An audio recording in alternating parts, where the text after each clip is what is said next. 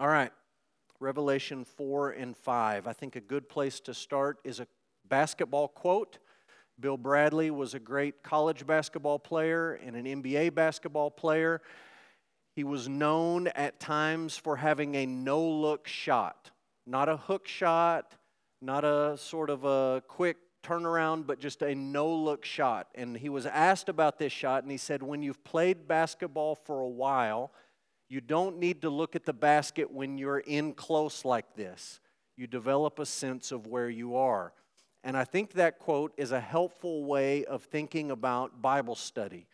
When you study the Bible, you need to have a good sense of where you are in the Bible. You need to know what's come before it, you need to know what's coming after it. And that's certainly true when you study the book of Revelation. The more familiar you can become with all that's come before in the Bible, the more comfortable you will be in the book of Revelation. And one of the things that you're going to notice starting tonight, chapter 4 and 5, and then as we move through the book, is that basically everything in Revelation is pulling from the Old Testament. Sometimes pulling from other places in the New Testament, but many times pulling from the Old Testament. And the more familiar you can become with Scripture in its entirety, the more familiar and the more comfortable you'll be with the book of Revelation. So I want to just start by reminding you of some obvious things. The book of Revelation is the very last book in the Bible. We're at the very end of the canon of Scripture. We've gone all the way through the Old Covenant, we've made our way through the Gospels, through the epistles, and now we're at the book of Revelation. This book is literally an apocalypse. We call it in English revelation, but the Greek word is apocalypse. In our American brains, we think apocalypse that's what happens at the end. So, an apocalyptic movie is an end of the world movie. And there's certainly things in the book of Revelation that pertain to the end. But that's not the fundamental idea of what apocalypse is in the Bible. Apocalypse in the Bible is not telling you about the end. Apocalypse in the Bible is telling you what is real. What is real.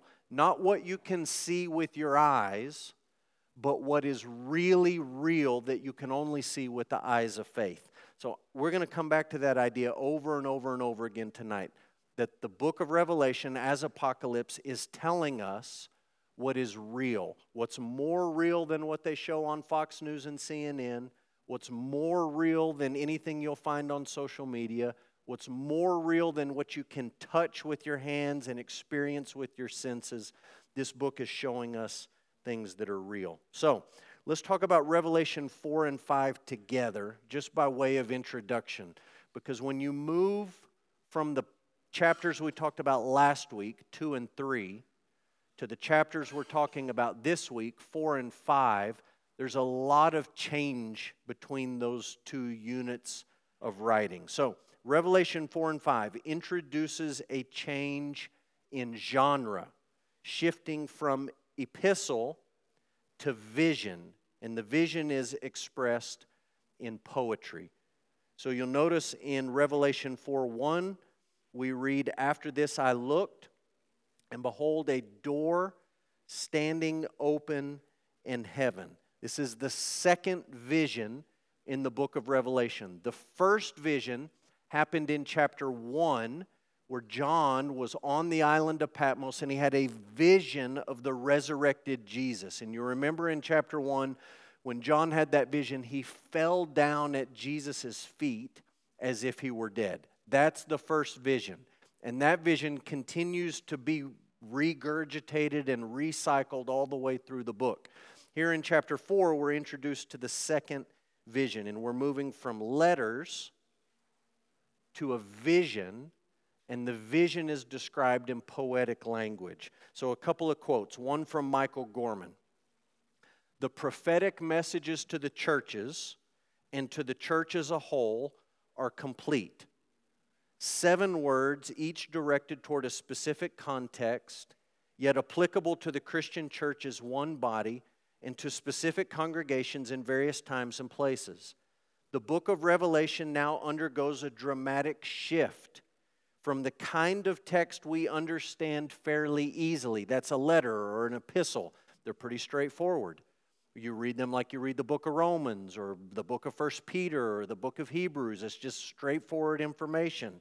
But now, the relatively straightforward record of pastoral prophetic oracles to the kind of text that may confuse, scare, or distress us. And basically, what Gorman is saying is when you move from Revelation 2 or 3 to 4 and 5, you get into the kind of stuff that we typically associate with the book of Revelation in this second vision. Nancy Guthrie. Nancy Guthrie, her book Blessed is the book our ladies have been working through. They've made it halfway through the book of Revelation. They'll finish the book of Revelation in the spring. She says this, as you think about Revelation 4 and 5, is Jesus worth all the effort and pain and sacrifice it will take to overcome the pull of the world around me to seek first his kingdom and his righteousness. If you were here last week when we talked about 2 and 3, the seven letters to the churches, all of those churches were called to overcome or to conquer. If you will overcome, if you will conquer, there was a promise given to each of those churches. So the question when you get to 4 and 5 is is it worth it? All the things that Jesus is asking us to do in those seven letters, all the conquering, all the overcoming, all the being faithful unto death, all the standing up for the truth when no one else will do it. Is it worth it in the end? That's the question that's being answered when you move to Revelation 4 and 5. So, change in genre. Next, Revelation 4 and 5 introduces a change in setting, shifting from earth to heaven. So in Revelation 2 and 3, these letters to the churches we talked about last month, they're real churches. You could visit them, seven of them, on the mail circuit through Asia Minor, through the province of Asia. Now the scene shifts to heaven. Schreiner explains it like this Following the letters to the seven churches, the scene shifts to heaven where God sits on the throne. Chapter 4 is foundational for the remainder of the book. And I just want to make a couple of quick points about the word heaven in the Bible. This is something I talked uh, with the students in Kenya last week as we studied the Old Testament and we talked about the book of Genesis and creation. What does the word heaven mean in the Bible? Basically, there's three meanings, three possible meanings to that word. Number one, the heavens are the places where the birds fly around.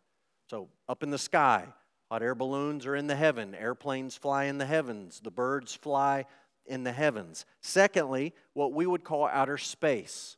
Where is the moon? Where are the stars? Where is the sun? That's not in our atmosphere where the birds fly, but it is the heavens. The third possible meaning for heaven is the place where God dwells. The place where God dwells. And you'll notice in Revelation chapter 4, verse 1, as John begins to describe this vision, he hears a voice speaking like a trumpet, and the voice says, Come up here. He's being called up to heaven, not where the birds fly, not where the moon floats around and orbits the earth, but he's being called up to the very presence of God. One of the things uh, noted by Nancy Pearcey is that when you read this vision in Revelation 4 and 5, it is markedly different than many of the stories people tell when they say, I died and I went to heaven. And God sent me back to tell you about heaven. People write books about this sort of thing, they make movies about this sort of thing, they write blogs and go on speaking tours about all these things they claim to have experienced in heaven. And you can take all those stories and lump them into one basket, and generally, those stories are very comforting, uh, very pleasant, they're very man centered. All of the beauty of heaven sort of centers around us and our needs and our wants and our wishes. And Pearcey makes the observation that this vision of heaven, Revelation 4 and 5, does not center around us, and it's not entirely comforting. It's actually quite disturbing. And there's things in here that shock us and unnerve us, and we're not really sure how to take in and explain. It's just a different view of the place where God dwells. So, things that change in Revelation 4 and 5. The genre changes, the setting changes. Next, there's a change in focus, shifting from the people of God to God and to the Lamb. And as we read about the throne room and as we read about the one who sits on the throne and as we read about the Lamb, all of these images would have been very familiar to Roman citizens who knew about the imperial court and they knew about thrones and they knew about throne rooms and they knew about attendants and they knew about crowns and all of these images would have been very, very vivid for people living in the Roman Empire. Another change, Revelation 4 and 5 introduces a change in voice, shifting from Jesus in the Spirit speaking to God's people worshiping. So, this is just interesting between chapter 2 and 3 compared to 4 and 5. In chapter 2 and 3, it's Jesus and the Spirit speaking to the church, and the focus is on the people of God. In chapter 4 and 5, the focus is on God, not the people of God. And the one speaking is not necessarily God, but it's creatures speaking back to God. So, chapter 2 and 3, Jesus and the Spirit are speaking to God's people, and God's people, the church, is the focus.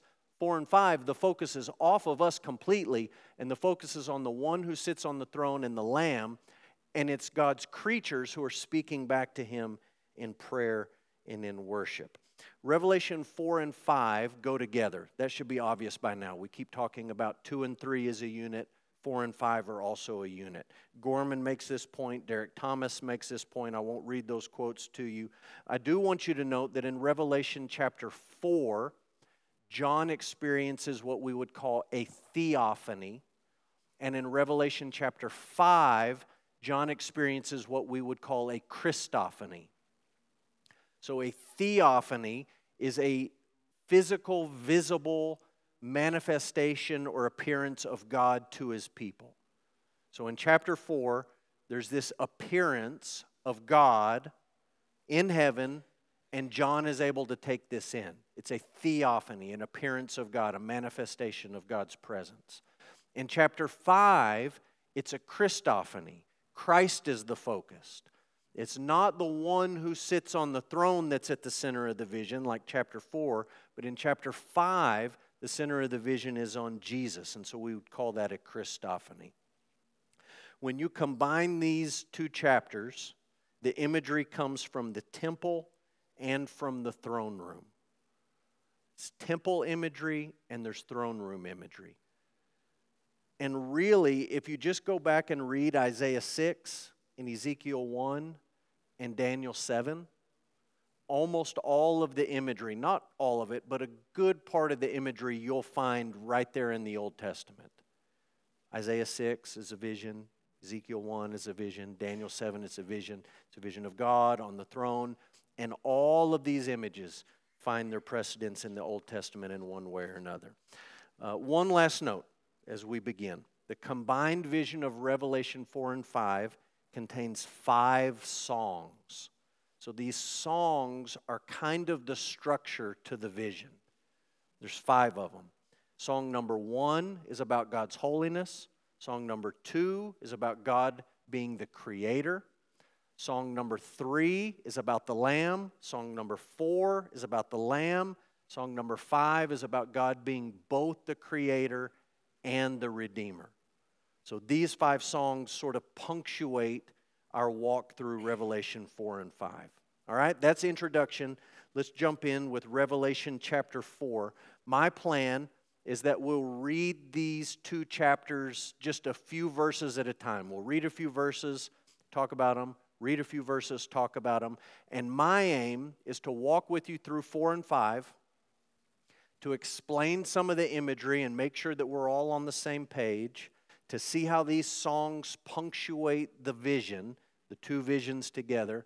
And then at the end, we'll come back and we'll make some points of application to our lives. So look with me, Revelation chapter 4, verse 1 and 2. John says, After this I looked, and behold, a door standing open in heaven. And the first voice, which I had heard speaking to me like a trumpet, said, Come up here, and I will show you what must take place after this. At once I was in the Spirit and behold, a throne stood in heaven with one seated on the throne. And he who sat there had the appearance, we'll read that appearance here in just a little bit. But just make note, there is one sitting on this throne in heaven. So, two helpful warnings from Tom Schreiner. I put these in your notes. Schreiner says this John's vision continues with the revelation of the throne room of God. The language here is full of symbolism. It must not be interpreted literally, as if we have a literal picture of God's throne room. Clearly, he also says this is not the rapture of the church. Just by way of honesty and full disclosure, many people who advocate for a rapture of the church before the tribulation look at Revelation 4 1 where John is told to come up here, and they say that's the rapture. That's the church being called up to heaven. I think that's a prime example of eisegesis, taking what you already believe and reading it into the text, rather than exegeting the text listening to the text and then determining what it is you believe. Revelation 4 1 is not in any way shape or form describing the rapture of the church before the tribulation. You can hold to that view, but you can't base it on Revelation 4:1 like a lot of people try to do. Revelation 4:1, Schreiner is right, is John being called up to have this vision. And he makes the point this is not the rapture of the church. What happens here is confined to John alone. Indeed, the book of Revelation never mentions a rapture. The phrase after this refers to the next vision, not the sequence in which the events occurred or will occur in history. This is a very important reminder as you read the book of Revelation. John uses some temporal language like, after this I saw, after this. Americans tend to read those words and say, John is giving us a roadmap, he's giving us a timeline of how world history is going to play out. But that's not what he's doing. That's not how apocalypse works in the Old Testament or in the New Testament. What John is simply saying is this is the next thing that I saw. This is the next part of the vision that I experienced. It may or it may not have any chronological relation to the previous vision that he saw. So, John prefaces this whole vision with three experiences. Just note these truths. John saw an open door in heaven.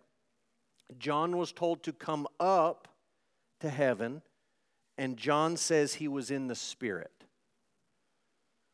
Saw an open door, he's told to come up, and he's in the Spirit. What John is describing is remarkably similar to what Ezekiel describes in Ezekiel chapter 1. John's experience is almost exactly like Ezekiel's visionary experience in Ezekiel 1. Ezekiel opens, and the prophet says, The heavens were open, and I saw visions of God. John says, I looked, and there's an open door in heaven. So it's very similar in the way they describe these things. John's experience is not only like Ezekiel's experience, it's also like Paul's experience. Remember, Paul said that he had an experience where he was caught up to the third heaven. The third heaven. Not where the birds fly, not where the moon is, but to the very presence of God. He's not saying there's levels in heaven and you get to a certain level by a certain rank. He's saying, not, that, not the birds, not the moon, but to the very presence of God.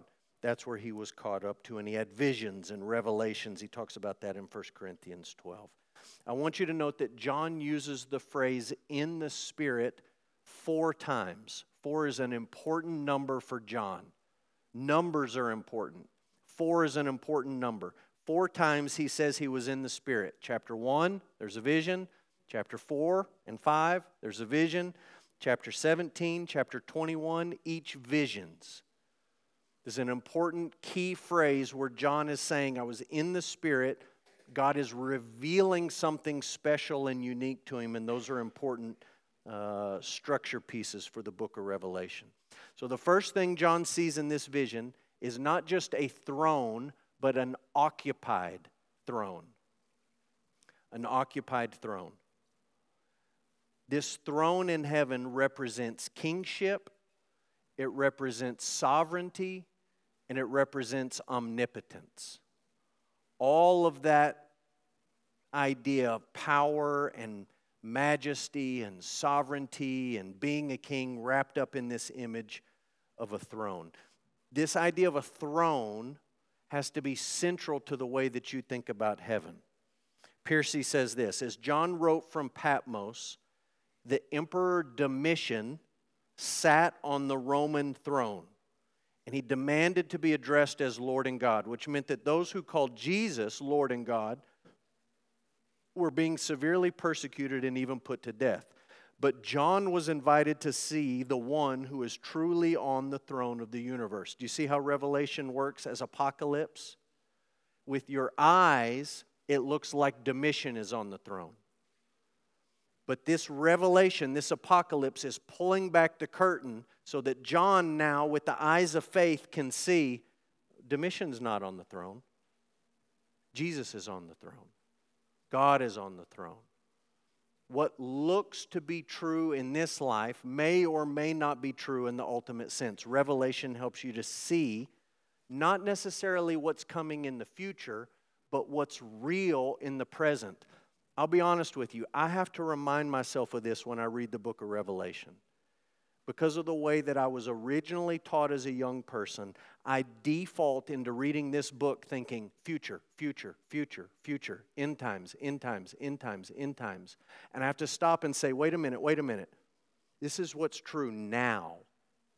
This is what's real today even if it doesn't look like it's real today. It will be true in the future, but it's true today, and it's not just information for the future. Schreiner says something similar God's throne is in heaven, communicating the truth that God reigns over all, and thus the suffering faced by believers doesn't indicate that God has lost control over the universe. It appears to believers as if Satan and the beast rule over the world. But in actuality, God rules over all. That's what Apocalypse does. It shows you what is real. Let's talk about the word throne. You will find the word throne more than 40 times in the book of Revelation. 19 of them are in Revelation 4 and 5. So if you want to understand what is this vision about in Revelation 4 and 5, there's a word on repeat 19 times throne, throne, throne, throne, throne, over and over and over again. John's trying to drub it into our heads. And the word lamb is found 28 times in Revelation. We've talked about this number 28, 7 times 4. Get your multiplication tables out.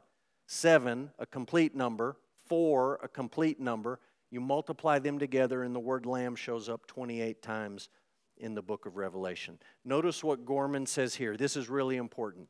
Together, these images, the throne and the lamb, the throne and the lamb, they constitute the hermeneutical or the interpretive key to the entire book. Now, there's a lot of crazy stuff in Revelation.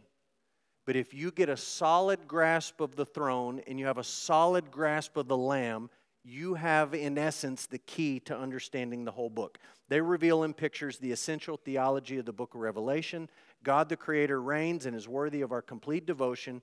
Jesus, the faithful slaughtered Lamb of God, reigns with God, equally worthy of our complete devotion. And then I gave you a quote from Osborne The throne room scene is a kaleidoscope of Old Testament images with no single one dominant.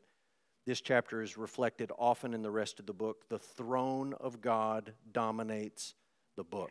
I like that quote from Osborne because he's saying all of these images come from the Old Testament, and they come together in chapter 4 and 5 to form a foundational piece of understanding the book of Revelation. So let's read about the setting, starting in verse 3. He who sat there had the appearance of jasper and carnelian, and around the throne was a rainbow that had the appearance of an emerald. Around the throne were 24 thrones, and seated on the thrones were 24 elders, clothed in white garments, with golden crowns on their heads. From the throne came flashes of lightning and rumblings and peals of thunder, and before the throne were burning seven torches of fire, which are the seven spirits of God. And before the throne there was, as it were, a sea of glass like crystal. And around the throne, on each side of the throne, are four living creatures full of eyes in front and behind. Now we're going to come back to the the throne itself and the elders and the creatures and all that. Let's just talk about the setting and we'll move quickly here. The rainbow calls back to the book of Genesis, the story of Noah and the flood. It's a story of God's mercy to Noah and his family. It's a story of God's judgment on the world. Guess what the book of Revelation is? It's a story of God's mercy to his people and God's judgment on those who dwell on the earth.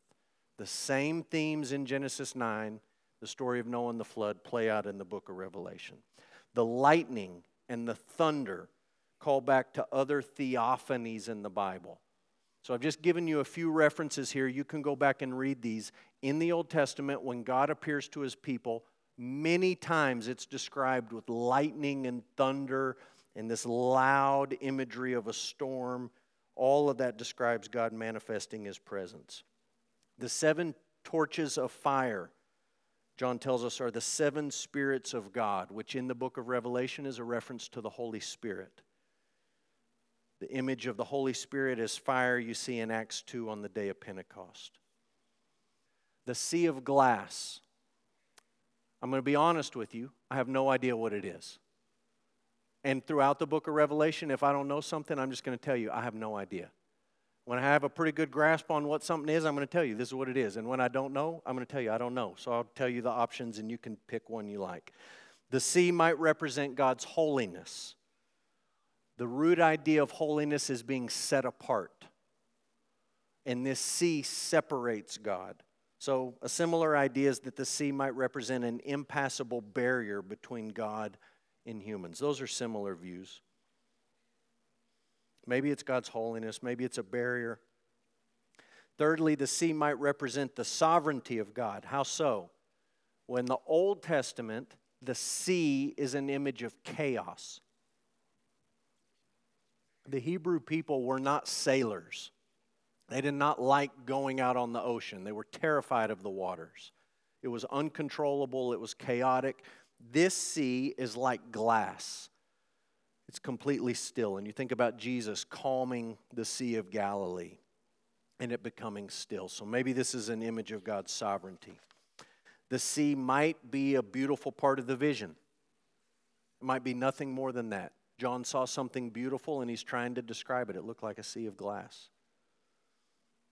I do think that the sea is pictured in the tabernacle and the temple, both of which had a basin of water outside the holy place. And I don't want to chase this rabbit very much, but I just want to remind you that the book of Hebrews says that the tabernacle was a shadow, it was a copy of what Moses saw in heaven. Had a vision of heaven, and they made the tabernacle, and it was a, a shadow or a copy of what was real in the heavenly places. And outside the tabernacle, and later outside the temple, there was a basin of water. And it had a functional purpose. But I think partly what that's reflecting is this vision that John sees here. So that's the setting. Now let's talk about the congregation. Uh, look with me at verse 7 and verse 8. The first living creature, like a lion, the second living creature, like an ox, the third living creature with the face of a man, the fourth living creature, like an eagle in flight and the four living creatures, each of them with six wings, are full of eyes all around and within. And day and night they never cease to say, We'll come back to the song in a minute. Verse 9 whenever the living creatures give glory and honor and thanks to him who's seated on the throne who lives forever and ever, the 24 elders fall down before him who's seated on the throne and they worship him who live forever and they cast their crowns before the throne, saying, and there's song number two that we'll circle back to in just a minute. So there's a congregation in this vision. And the congregation is 24 elders and four living creatures. 24 elders and four living creatures. Who are the elders? There's two possibilities. They're either redeemed humans or they represent angelic creatures. Those are the two main options. So let me just argue for each of those quickly, and then you can flip a coin and pick who you think they are okay? I am inclined to think at first glance that these 24 elders are representative of human beings. And the reason that people will give is that, well, there's 12 tribes in the Old Testament, 12 apostles in the New Testament. 12 and 12 is 24. That's pretty simple math. Uh, the tribes were human beings, the apostles were human beings. Um, they are described as having garments and crowns and thrones. And if you go back to Revelation 2 and 3, letters to the churches made up of people, they are promised at various times garments and thrones and crowns. Those things are promised to human beings. And they're described as presenting their crowns before the throne which is a very human image that would have been familiar to them, especially as Roman citizens. They would have been very familiar with the idea of lesser kings presenting their crowns to Caesar as the great king. So, one possibility when you read about the elders is that this is a picture of redeemed humanity, the fullness of God's people, Old Covenant and New Covenant, the tribes, the apostles united together. Now, Many Bible scholars say they're not representative of redeemed humans, they're representative of angelic beings. And as much as I'd like to lean towards the first view, I will just say that my all time two favorite New Testament scholars, one dead, one living, Schreiner living, Ladd dead, they both think these are angels. So those are my guys. It's hard for me to go against my guys. Um, these 24 beings consistently here and in Revelation 5, they speak about redemption in the third person. You would think redeemed hum- humanity, redeemed human beings would speak about redemption in the first person. We were redeemed.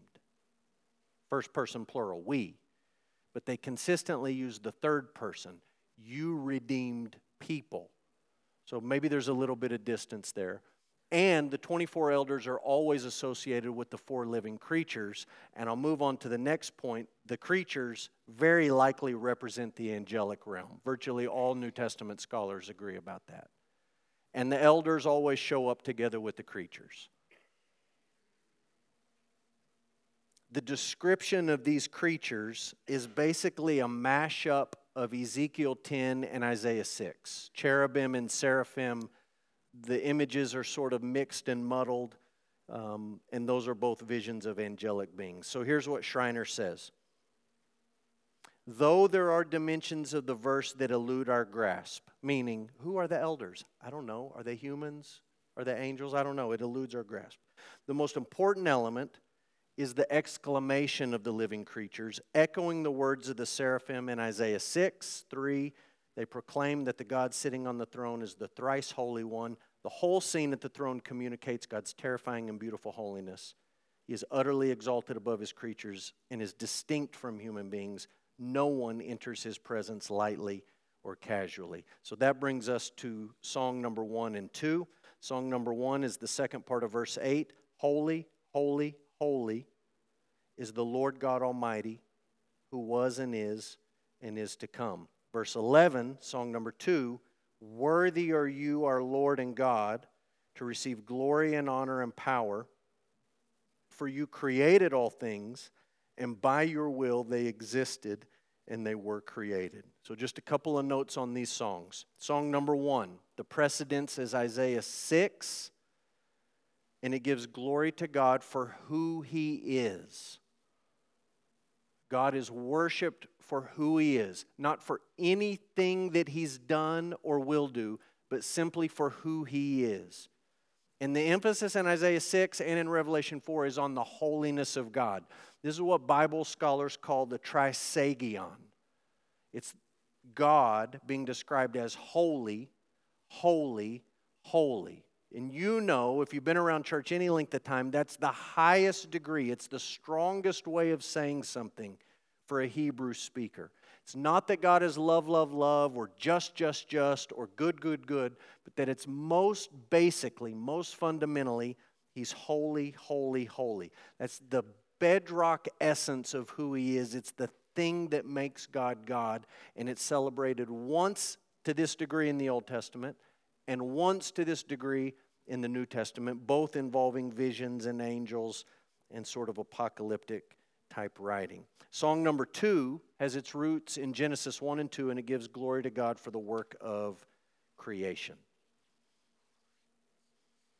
So, Revelation 4, first part of the vision, the theophany, there's a throne, someone seated on the throne. There's this angelic congregation worshiping around the throne, and God is being worshiped, number one, for who He is and number two, for the fact that he's the creator. So Schreiner says this the book of Revelation reveals both who God is and what he does. Maybe the best place to start is the throne room vision in chapter 4, where God is worshiped as creator of all.